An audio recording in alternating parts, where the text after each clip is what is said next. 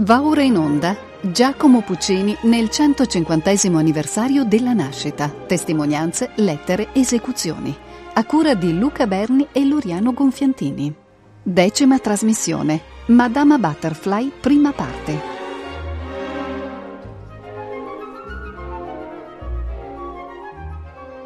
Madama Butterfly andò in scena alla Scala il 17 febbraio 1904 i protagonisti, Madama Butterfly Rosina Storchio, Pinkerton Giovanni Zanatello, Sharpless Giuseppe De Luca, diretti da Cleofonte Campanini.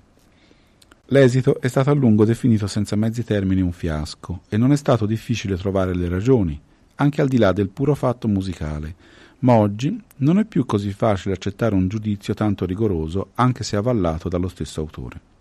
Scrive in proposito Fedele D'Amico, i milanesi di quel 17 febbraio furono meno stupidi di quanto si è detto per tanto tempo. Certo, quella Butterfly che ascoltarono per una sera era un'opera di qualità per molti versi straordinaria, anche in gran parte delle sue parti poi espunte.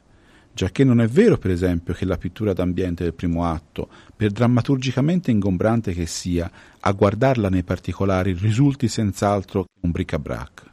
E quanto alla continuità del secondo atto col terzo, chissà che non abbia ragione Mosco Carner a sostenere che sarebbe addirittura il caso di ristabilirla. Certo è però che anche ogni opera densa di insolito alla prima esposizione corre dei pericoli, almeno che non disponga di momenti senza equivoco memorabili, capaci di far dimenticare quel che non si è capito, di provocare di per sé il coup de foudre come dimostra l'avventura di Brescia, dove i difetti della prima versione sopravvivono ancora per buona parte, ma i due momenti decisivi avevano raggiunto la propria identità.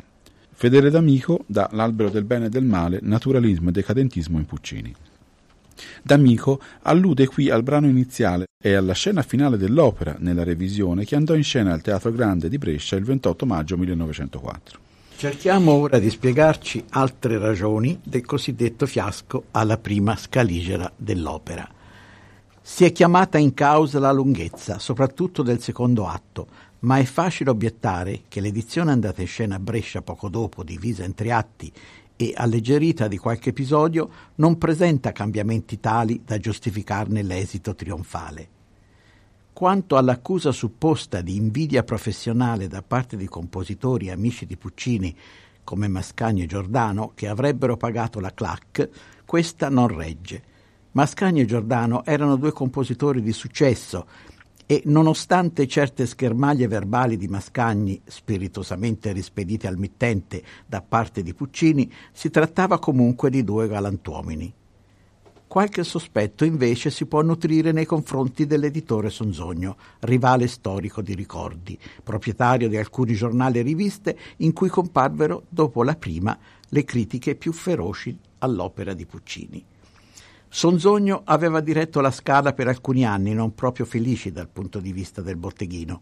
Messo per questo da parte, gli era successo il duca Visconti di Modrone e la ferita gli bruciava ancora. La sua opera data da poco, Siberia, di Umberto Giordano, aveva ottenuto un buon successo, ma non tale da non temere il trionfo del rivale Ricordi col suo pupillo d'oro Puccini. Comunque, è assai difficile identificare quale fosse la composizione del pubblico della prima e unica rappresentazione. Puccini infatti cancellò l'opera che, lui vivo, non fu mai data alla scala. Furono annullate sul momento anche altre rappresentazioni in diversi teatri.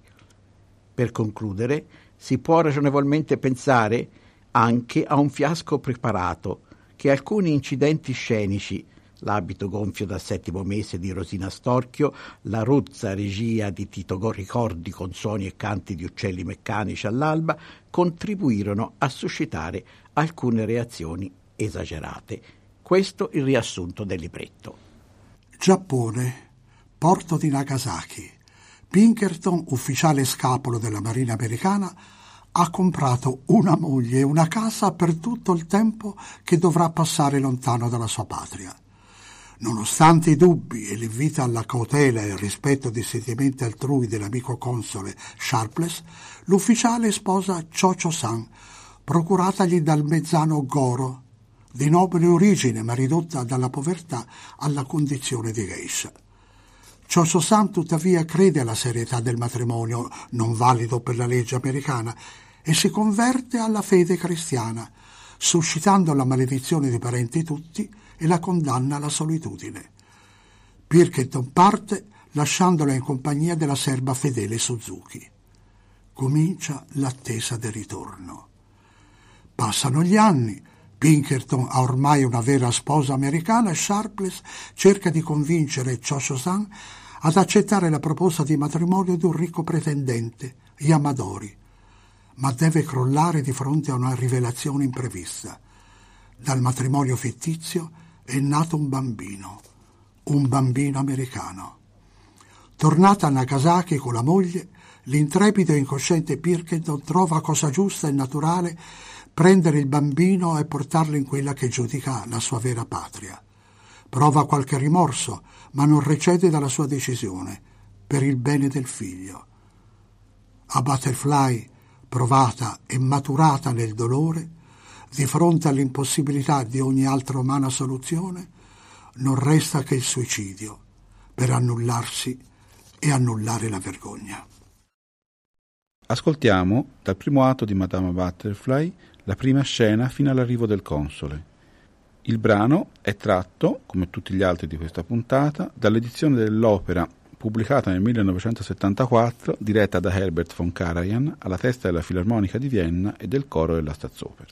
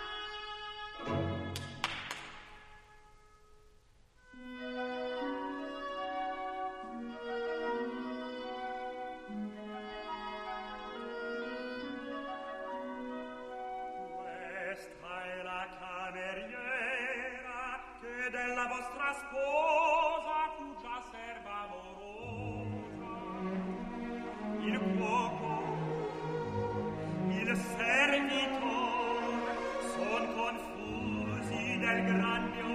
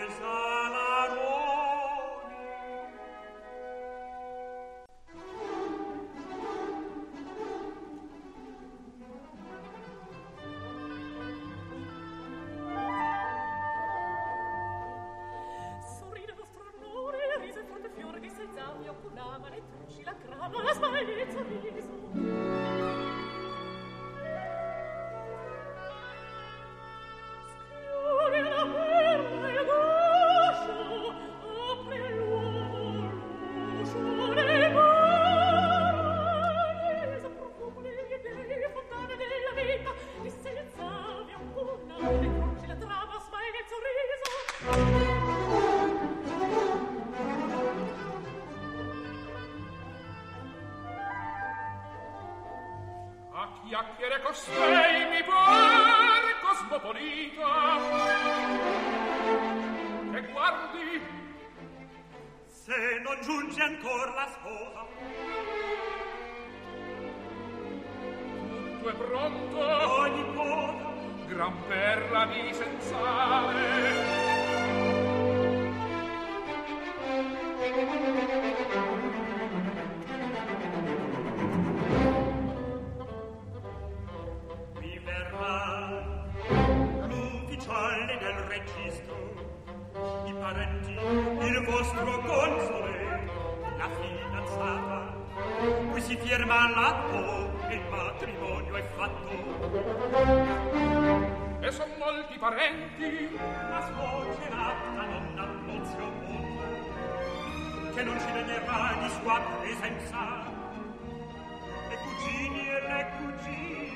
mettiam fra gli ascendenti ed incollaterai due dozzine.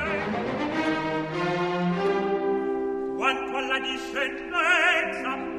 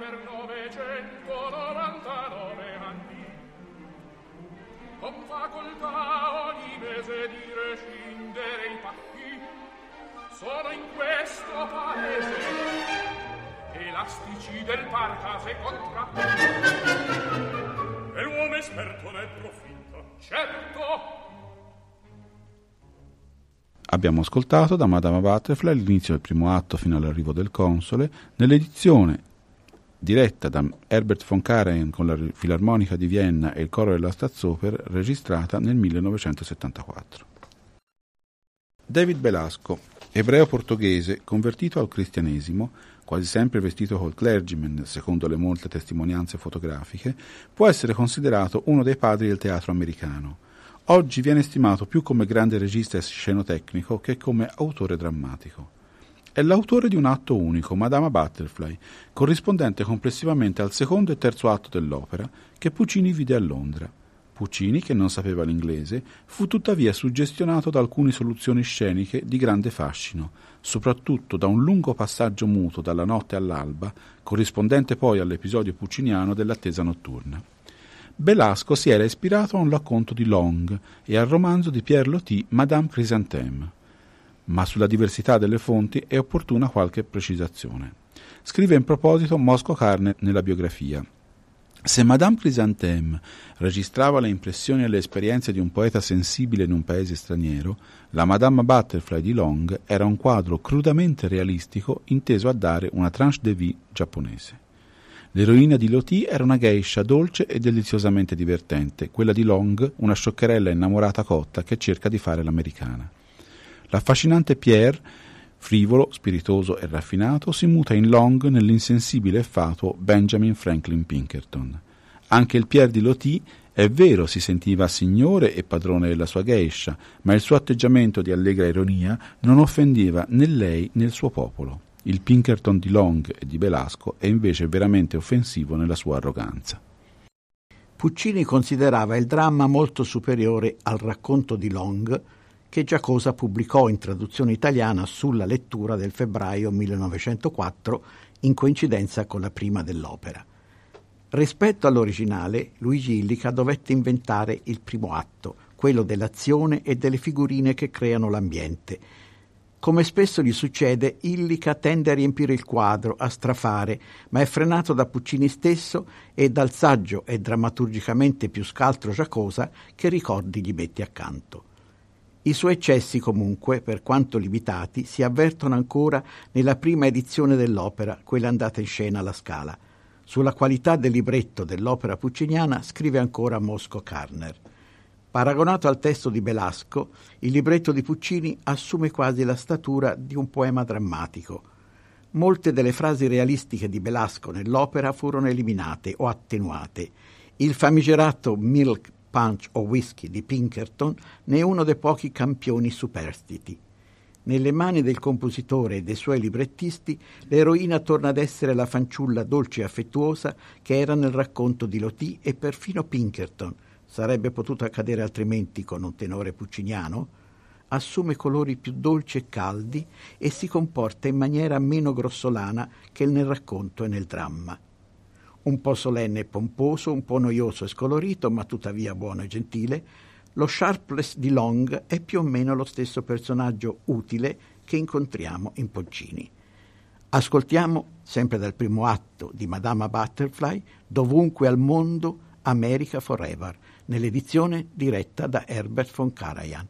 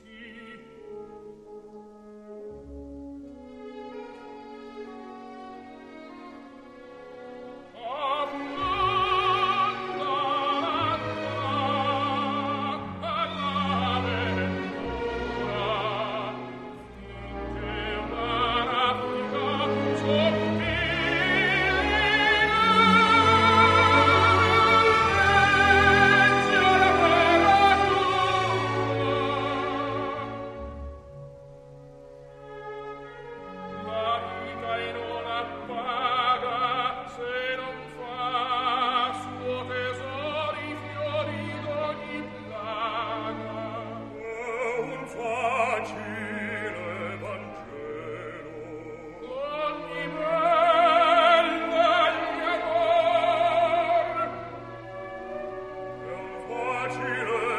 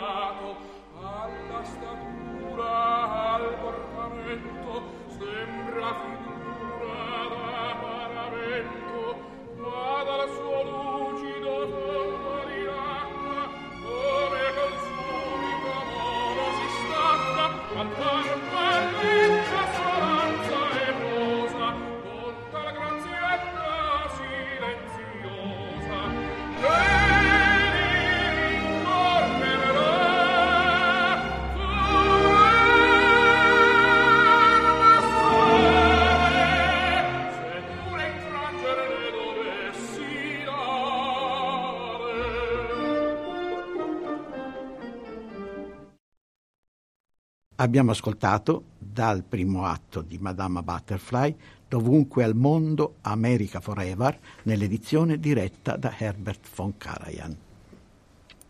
Ci soffermiamo ora su alcune vicende personali che si intrecciano con la composizione di Madama Butterfly e ne condizionano ritardi e soluzioni.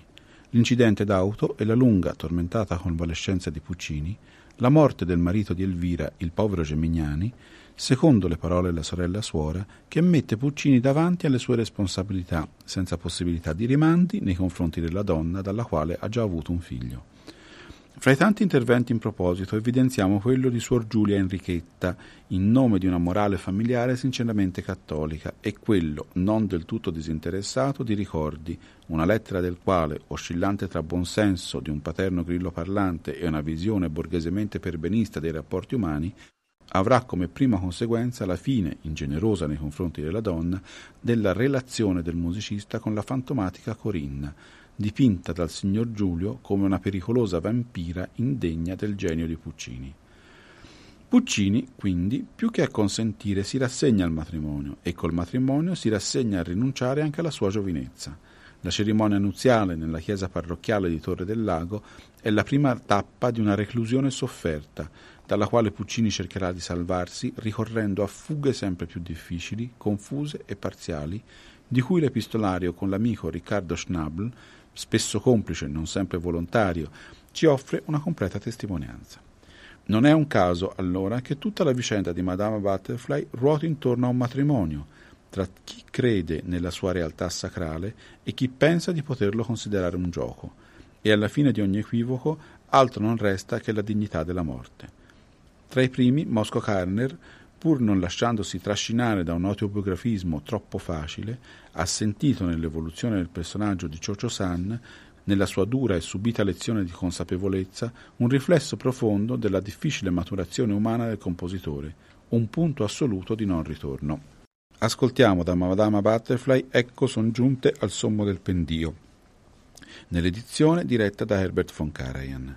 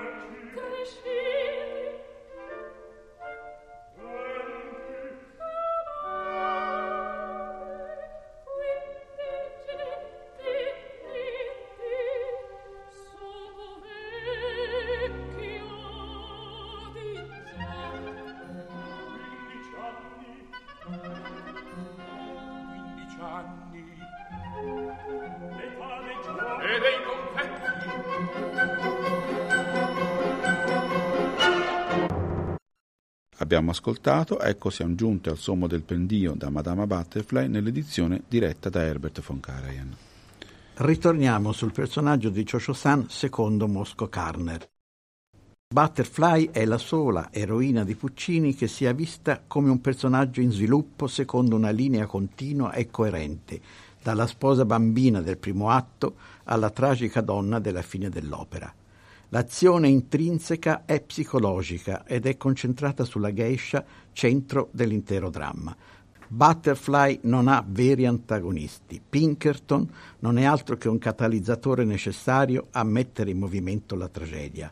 Il console e Suzuki adempiono a una funzione paragonabile a quella del coro greco.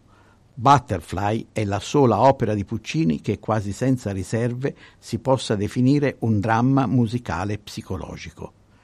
L'atmosfera in cui i personaggi o il personaggio si evolvono e prendono vita era un potente stimolo creativo per Puccini e in quest'opera se ne vedono i fecondi risultati nella perfetta assimilazione di caratteri propri della musica giapponese.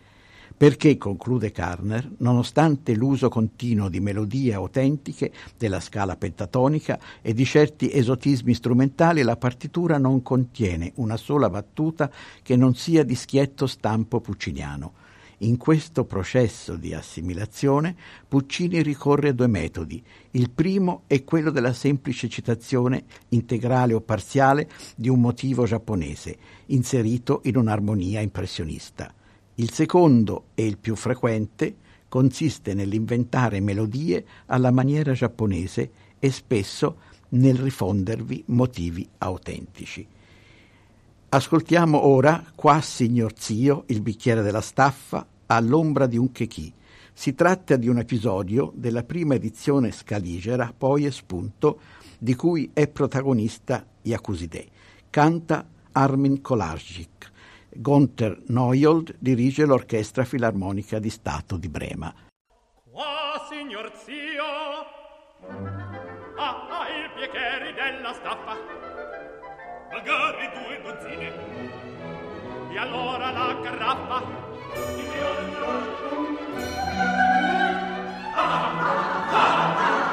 Bevi tu sacchi e addio piega il ginocchio. La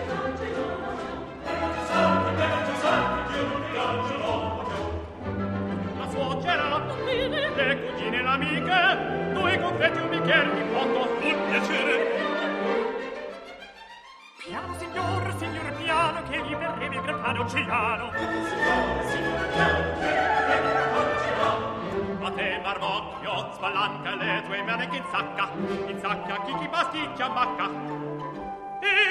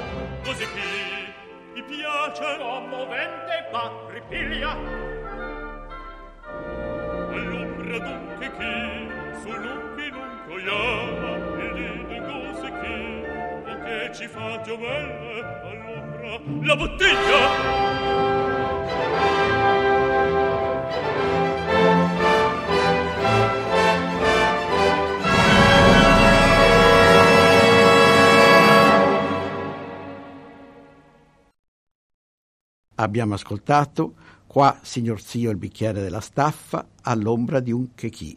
Gunther Neuhold ha diretto l'Orchestra Filarmonica di Stato di Brema. Mosco Karner ci tiene a sottolineare che a suo tempo Puccini considerò Butterfly il suo lavoro più moderno, cosa certamente esatta, particolarmente per lo stile armonico e orchestrale. Le trovate armoniche e melodiche di Puccini sono intensificate dai colori orchestrali più sottili e variegati. Essi evocano le sonorità cristalline e sottili di quel genere di musica giapponese di cui si fa un uso caratteristico dei legni e di una vasta gamma di campane e di gong. Questi colori aerei e gai predominano nel primo atto, mentre nella parte successiva del dramma il compositore ricorre più di frequente agli archi, ai clarinetti del registro basso, al corno inglese, ai corni e alle trombe in sordina. Le pagine finali dell'opera, nelle quali il tema pentatonico della geisha è esaltato all'unisono dall'intera orchestra e gli ottoni vi aggiungono un'asprezza affatto particolare, è una riproduzione quasi esatta del timbro della musica sacra giapponese. Ascoltiamo da Madama Butterfly, da Chocho-san, ingresso dello zio Bonzo fino alla fine dell'atto, nell'edizione diretta da Herbert von Karajan. you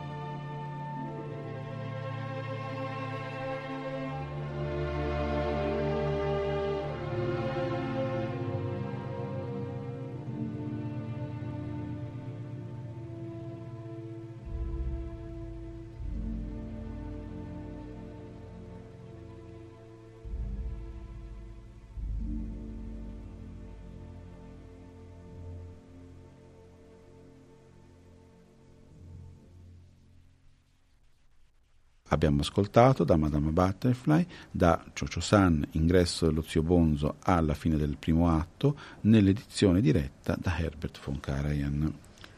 A questo punto sembrerebbe opportuno un riferimento a un'opera che per certi aspetti precede il lavoro di Puccini in una direzione, se non simile, comunque non troppo lontana, Iris, dell'amico Mascagni. Chiariamo subito che non c'è tra le due opere nessun rapporto profondo, strutturale, che può suggerire solo il clima comune dell'orientalismo di gran moda all'epoca della loro composizione. Entrambi i musicisti sentono di dover creare un mondo sonoro il più possibile consono all'ambientazione scelta. I risultati drammaturgici divergono vistosamente. Mascagni, non sappiamo quanto coscientemente, arriva alle soglie di una specie di poema sinfonico vocale a suo modo lontano dalla tradizione operistica italiana. Puccini, per la prima volta, dà vita a un personaggio femminile in continua mutazione dall'incoscienza del primo atto al sacrificio finale e drammaturgicamente, ma non solo, è vincente. Concludiamo con Carner, la prima parte del secondo atto nella quale Butterfly passa rapidamente attraverso una gamma di sentimenti contrastanti rappresenta forse il più alto risultato pucciniano nel ritratto psicologico e nell'unità drammatica musicale. Dal secondo atto di Butterfly ascoltiamo l'inizio fino a un bel di vedremo nell'edizione diretta da Herbert von Karajan.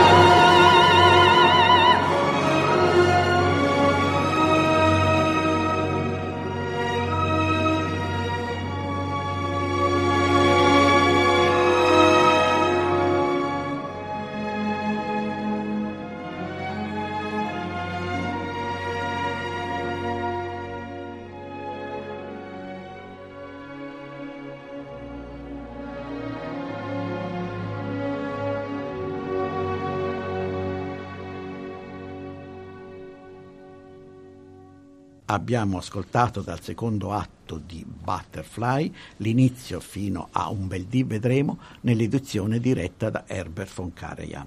Gli ascolti di questa puntata, tranne uno, sono tratti da un'edizione di Madama Butterfly diretta da Herbert von Karajan e pubblicata dalla Decca nel 1974. Madama Butterfly Mirella Freni, Pinkerton Luciano Pavarotti, Suzuki Christa Ludwig, Sharpless Robert Kearns, Goro Michel Seneschal, Il Bonzo Marius Rinzler, Kate Pinkerton Elke Shari, il principe Yamadori Giorgio Stendoro, il commissario imperiale Hans Helm, lo zio Yakuzide Wolfgang Schneider, l'ufficiale del registro Siegfried Rudolf Frese, la madre di Butterfly Eva Maria Urdes, la zia di Butterfly Erna Maria Mühlberger, la cugina di Butterfly Martha Heigl, coro della Staatsoper di Vienna diretto da Norbert Balasch, orchestra filarmonica di Vienna diretta da Herbert von Karajan. Siamo giunti alla fine della nona puntata di Giacomo Puccini nel 150 anniversario della nascita. Luca Berni e Loriano Gonfiantini vi salutano, non senza aver ringraziato Giorgio Ciarpaglini per la lettura e l'apporto tecnico di Gianluigi Campanale.